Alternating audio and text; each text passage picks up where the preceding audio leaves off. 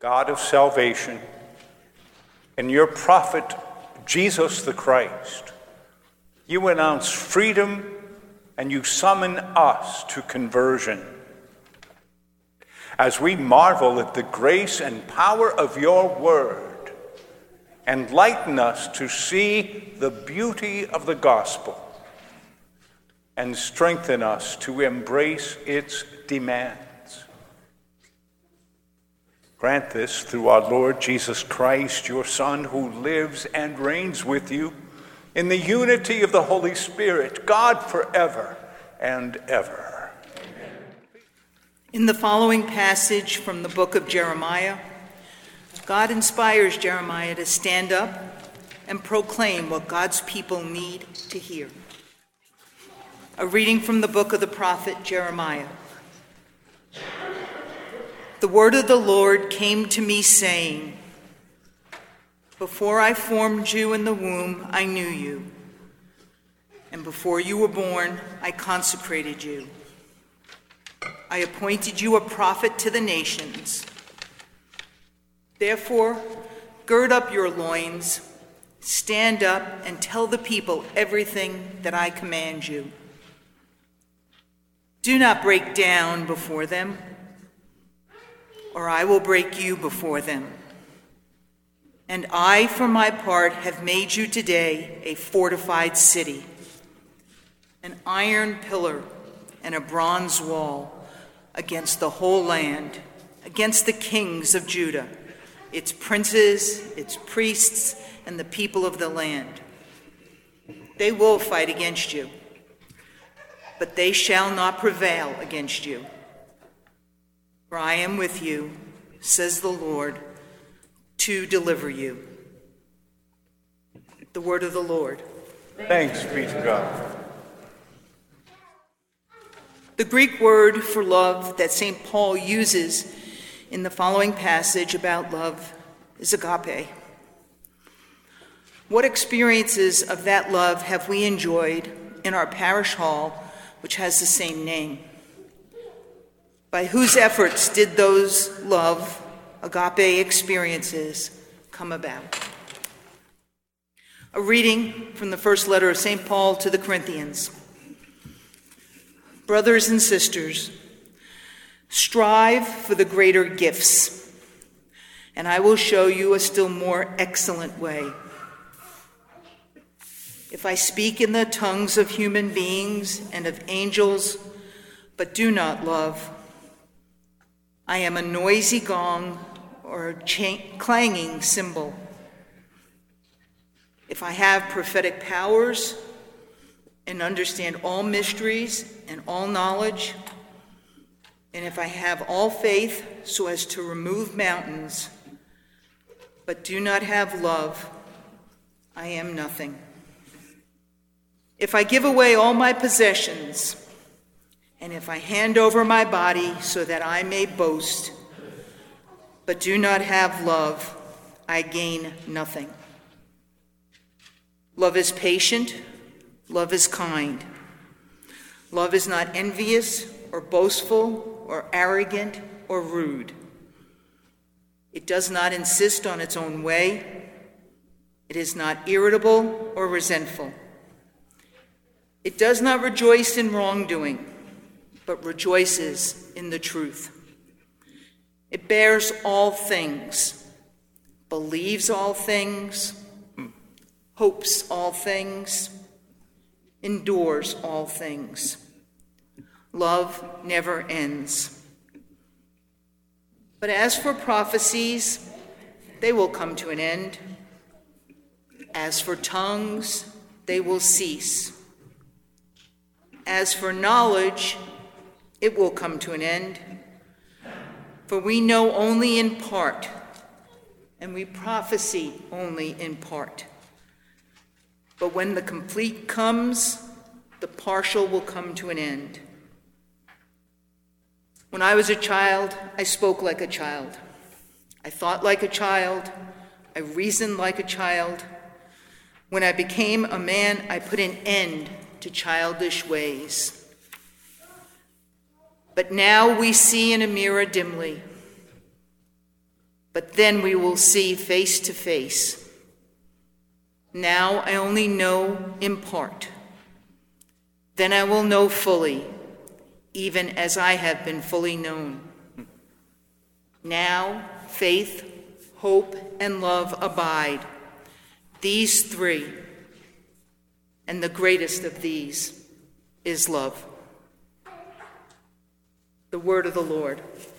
Thanks be to God. The Lord be with you. And with your spirit. A reading from the Holy Gospel according to Luke.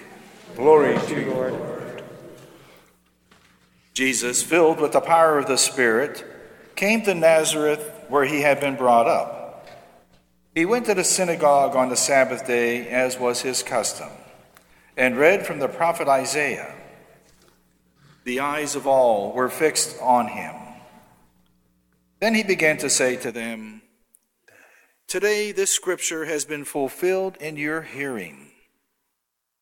All spoke well of him and were amazed at the gracious words that came from his mouth.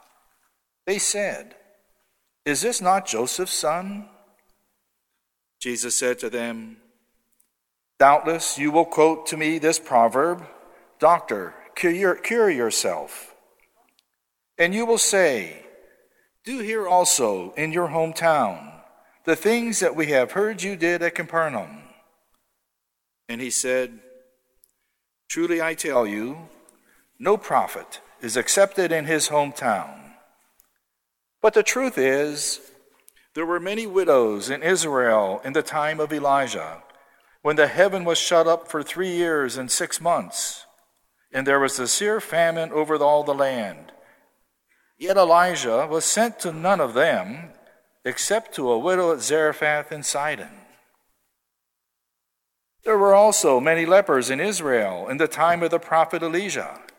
None of them was cleansed except Naaman the Syrian." When they heard this, all in the synagogue were filled with rage. They got up, drove Jesus out of the town, and led him to the brow of the hill on which their town was built, so that they may hurl him off the cliff. But Jesus passed through the midst of them and went on his way. The Gospel of the Lord. Praise to you, Lord Jesus Christ. Pope Francis has declared this to be Word of God Sunday. And in honor of the Pope's proclamation, we're going to have 3 different homilies. Now, if you look at the screen, you can see that the people who are Zooming, they all got up and left to go get a cup of coffee, or maybe even pancakes. But, well, actually, we will talk about all 3 readings today. The reading from Jeremiah. Jeremiah is afraid. He's being called to be God's prophet. Now, you know, a prophet isn't someone who foretells the future. A prophet speaks the truth. A prophet is called by God to go to God's people and challenge them to hear the word and to live the word. And invariably, the prophets in the Hebrew Scriptures, they got in a heck of a lot of trouble. It was a scary thing to do.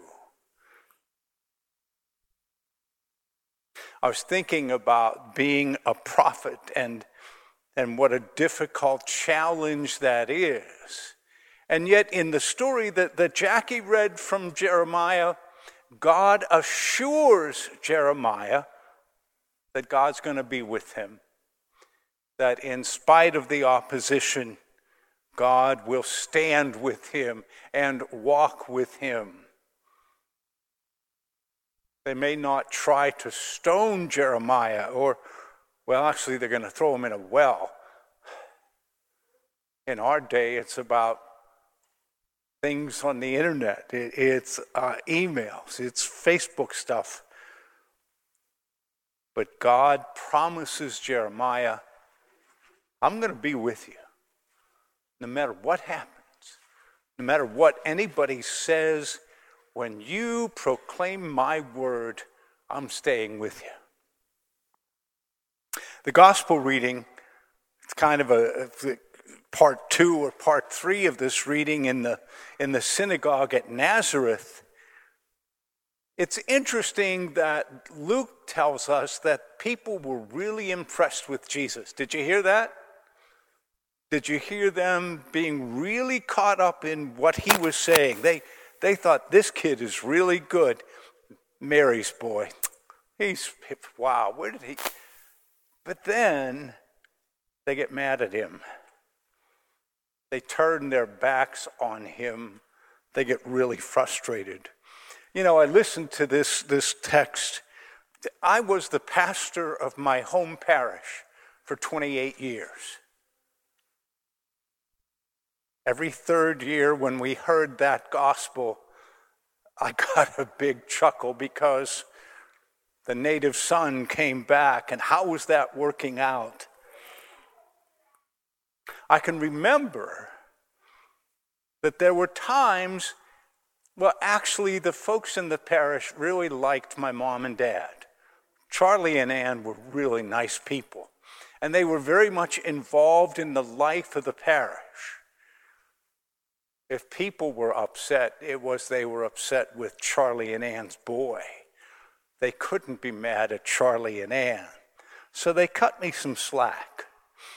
I do remember my first year as the pastor, I was 33 years old. And I can remember a friend of mine from the parish saying, "Hey, Charlie, you remember what happened to Jesus when he was 33?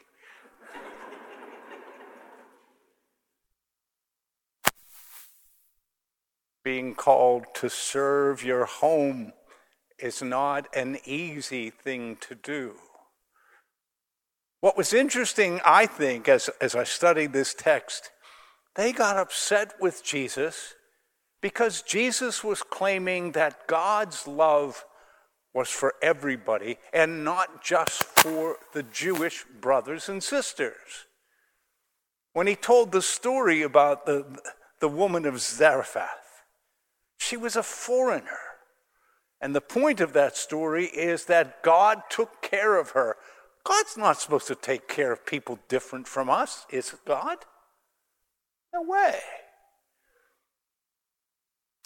When there was the drought, when that poor woman, the other woman in the story, Naaman, the other man in the story, Naaman the Syrian, covered with leprosy. He was the only leper in the area who he was cured. He wasn't one of us.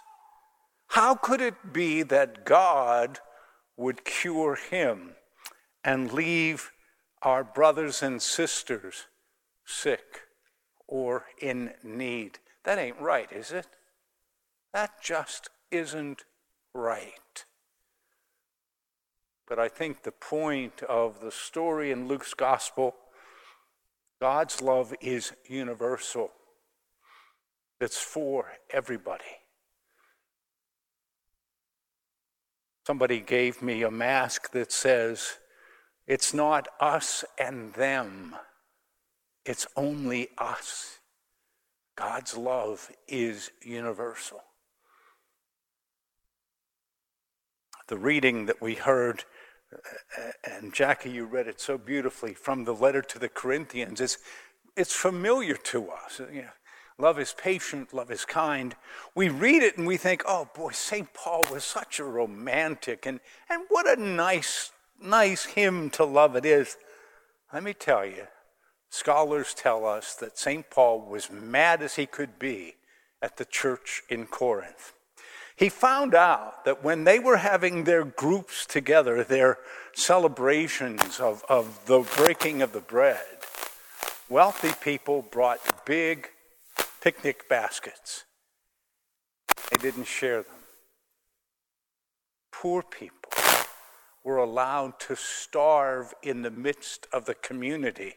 Well, when St. Paul heard that, he went really nuts on them. And that's where this letter comes from. I'm going to read the paraphrase of the letter. It's Word of God Sunday. You can hear this whole thing a little bit. This is from Eugene Peterson's text, his paraphrase. And as I read it, what I want you to do, are you ready? What I want you to do is substitute your name for the word love.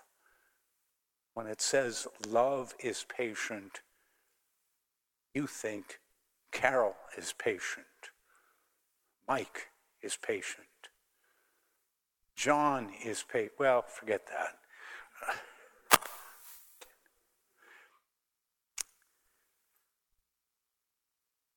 If I speak with human eloquence and angelic ecstasy, but I don't love, then I'm nothing but the creaking of a rusty gate.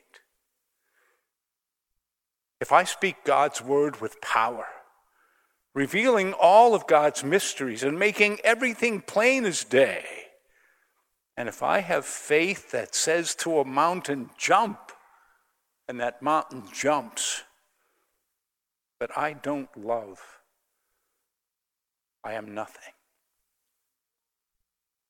If I give everything I own to the poor, and even go to the stake to be burned as a martyr, but I don't have love, I've gotten nowhere. So no matter what I say, what I believe, what I do, I am bankrupt without love.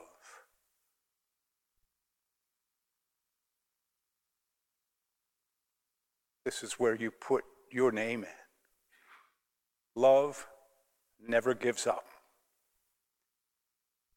Love cares more for others than for self. Love doesn't want what it doesn't have. Love doesn't strut, doesn't have a swelled head, doesn't force itself on others, isn't always me first. Love doesn't fly off the handle, doesn't keep score of the sins of others. It doesn't revel when others grovel. Love takes pleasure in the flowering of truth, puts up with anything. Love trusts God always, always looks for the best. Love never looks back, but keeps going to the end. Love never dies.